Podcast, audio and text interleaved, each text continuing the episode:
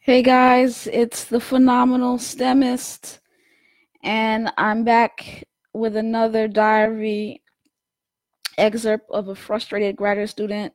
So, this is to all the frustrated graduate students out there. Uh, my excerpt is from uh, my diary. It's called Opportunity. Okay, opportunity is not a roaming wanderer that blesses households at random. It seeks only those individuals that are well prepared to meet it.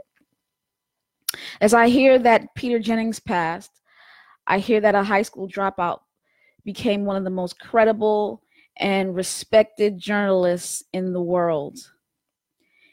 Could any of you imagine that he dropped out of high school? What I do know that he must have worked very hard and took every opportunity given to him to excel. He couldn't rely on his education to carry him anywhere. I don't know if he went on to school in order to excel in American TV, but they are failing to mention it on these broadcasts. However, he joined ABC at 46. So though he may have had not had education, he was well experienced in journalism he was well prepared. Today, I struggle with the purpose God has for me. I'm always looking for doors and opportunities to come my way that I can run up and knock on it. Even the ones that I'm not prepared for, mentally, spiritually, or emotionally.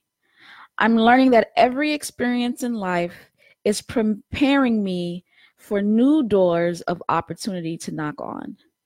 When I'm really ready to deal with the circumstances on the other side of that door, then and only then I will be able to walk through.